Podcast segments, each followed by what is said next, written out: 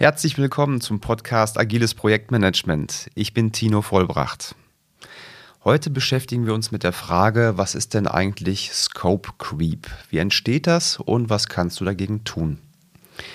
Nehmen wir dazu mal an, wir haben einen festen Endtermin bei unserem Projekt, dann gibt es ja grundsätzlich zwei unterschiedliche Umgangsweisen, wie man mit Scope, also mit dem Umfang der Anforderungen umgehen kann.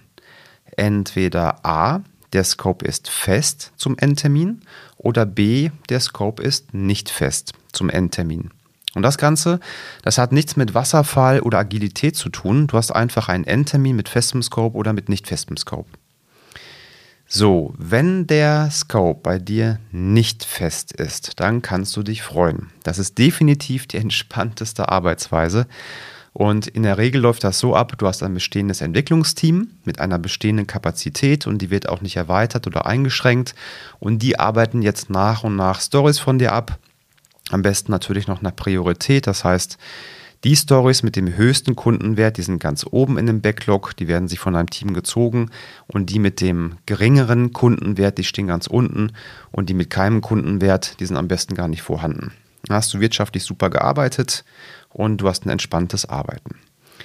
In dieser Podcast-Folge geht es aber darum, wie gehst du denn damit um, wenn der Scope fix ist und der Endtermin ist fix. Und das gibt es, wie gesagt, bei beiden, bei Wasserfallprojekten wie auch bei agilen Projekten. Dazu gleich mehr. Viel Spaß dabei.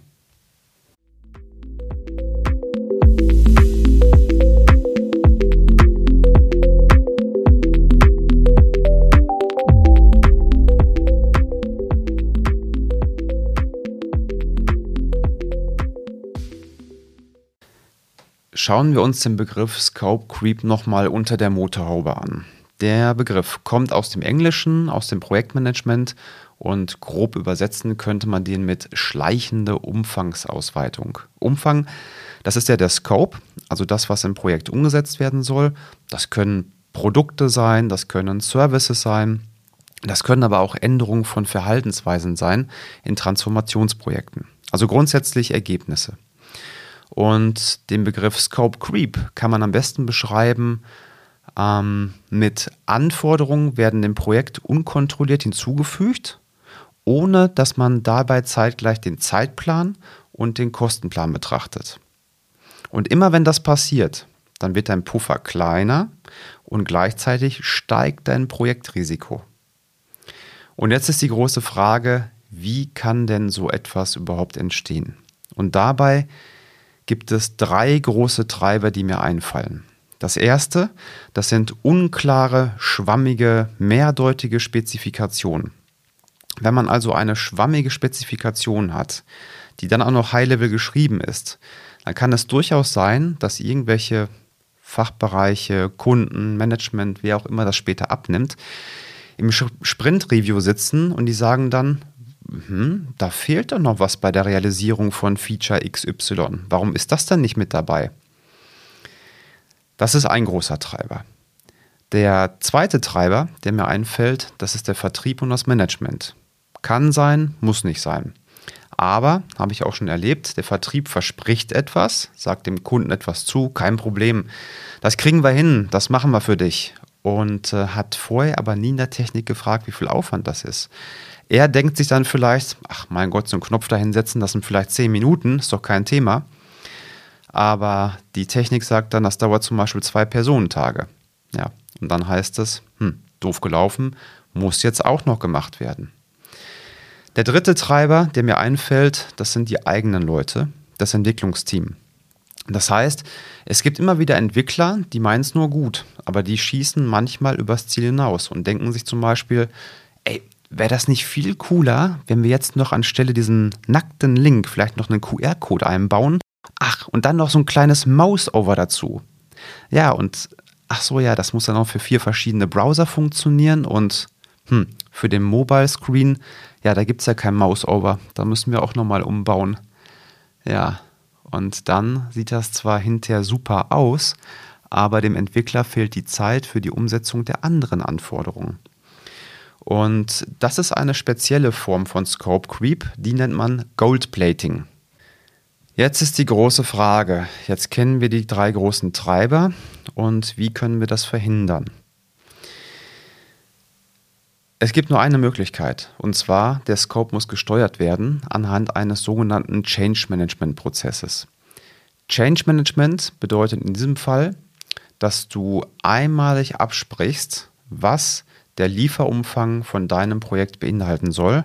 Und wenn du das getan hast, dann frierst du diesen Lieferumfang ein. So, und wenn du jetzt denkst, du schaltest diese Podcast-Folge aus, weil ist ja nicht agil, bitte bleib dran, das ist agil.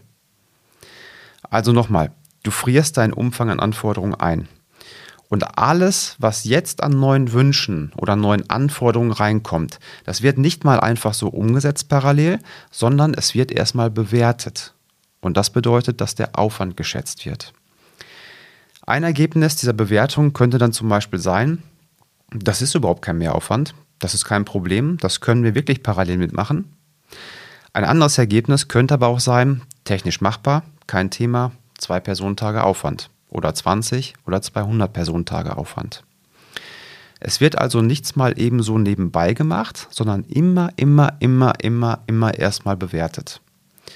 So, und dieses Ergebnis der Bewertung, das kommunizierst du jetzt in deiner Rolle als Product Owner oder Projektleiter zurück an den, der entscheidet.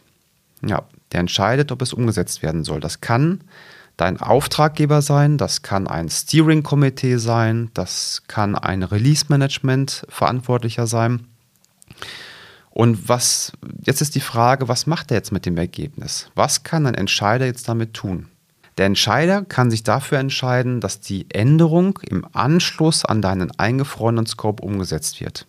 Okay, ich gebe zu, das ist nicht wirklich eine Entscheidung, sondern einfach nur abwarten. Was aber auch möglich ist, dass du dich mit dem Entscheider zusammensetzt, ihr beide schaut mal ins Backlog ein und ihr prüft dann, gibt es nicht irgendwo eine Story, die möglicherweise den gleichen Umfang hat, die natürlich auch noch nicht begonnen wurde. Und dann hat der Entscheider auch die Möglichkeit zu sagen, hm, wenn ich ehrlich bin, die war zwar mal eingeplant, ist mir jetzt aber gar nicht mehr so wichtig. Nimm doch bitte mal diesen Change rein, das Neue, und die Story, die mal eingeplant war, schieb die mal nach ganz hinten. Die brauchen wir jetzt erstmal nicht mehr für den Endtermin. So, und das sind also die zwei Möglichkeiten, die ein Entscheider hat. Und ich möchte es wirklich nochmal betonen, weil es mir so wichtig ist. Ich höre es immer wieder. Das geht in Wasserfallprojekten genauso wie in Scrum. Du nimmst etwas aus dem Scope raus und tauschst das einfach. So, die zweite Methode ging Scope Creep aus Richtung Vertrieb und Management. Was wäre das? Ich würde sagen, frühzeitige Kommunikation. Hier hilft es auf jeden Fall, wenn man mit beiden sehr frühzeitig bespricht, möchtet ihr, dass ich den Zeitplan halte dann kommt bestimmt ein Ja. Das bedeutet aber auch, dass ihr erstmal bei mir nachfragt, bevor ihr Richtung Kunde etwas versprecht. Ist das okay?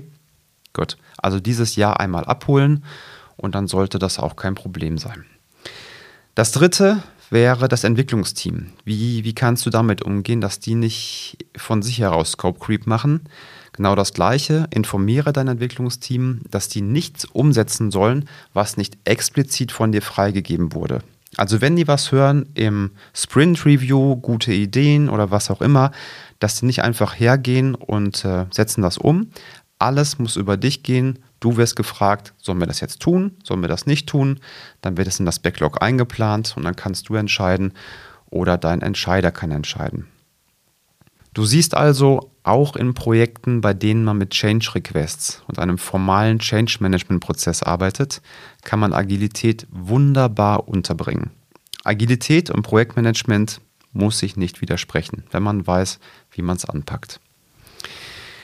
So, inhaltlich wäre es das für heute.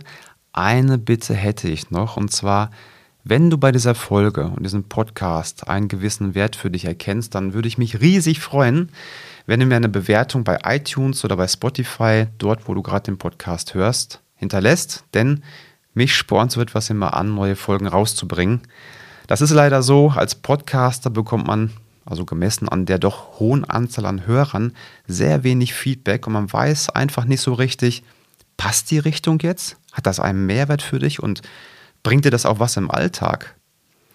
Meine Meinung ist, unbewiesene Theorien gibt es genug da draußen. Ich will Praxiswissen vermitteln. Ja, das muss helfen. Also, wäre cool, wenn du jetzt kurz den Button für Feedback drücken könntest. Dauert nicht länger als eine Minute.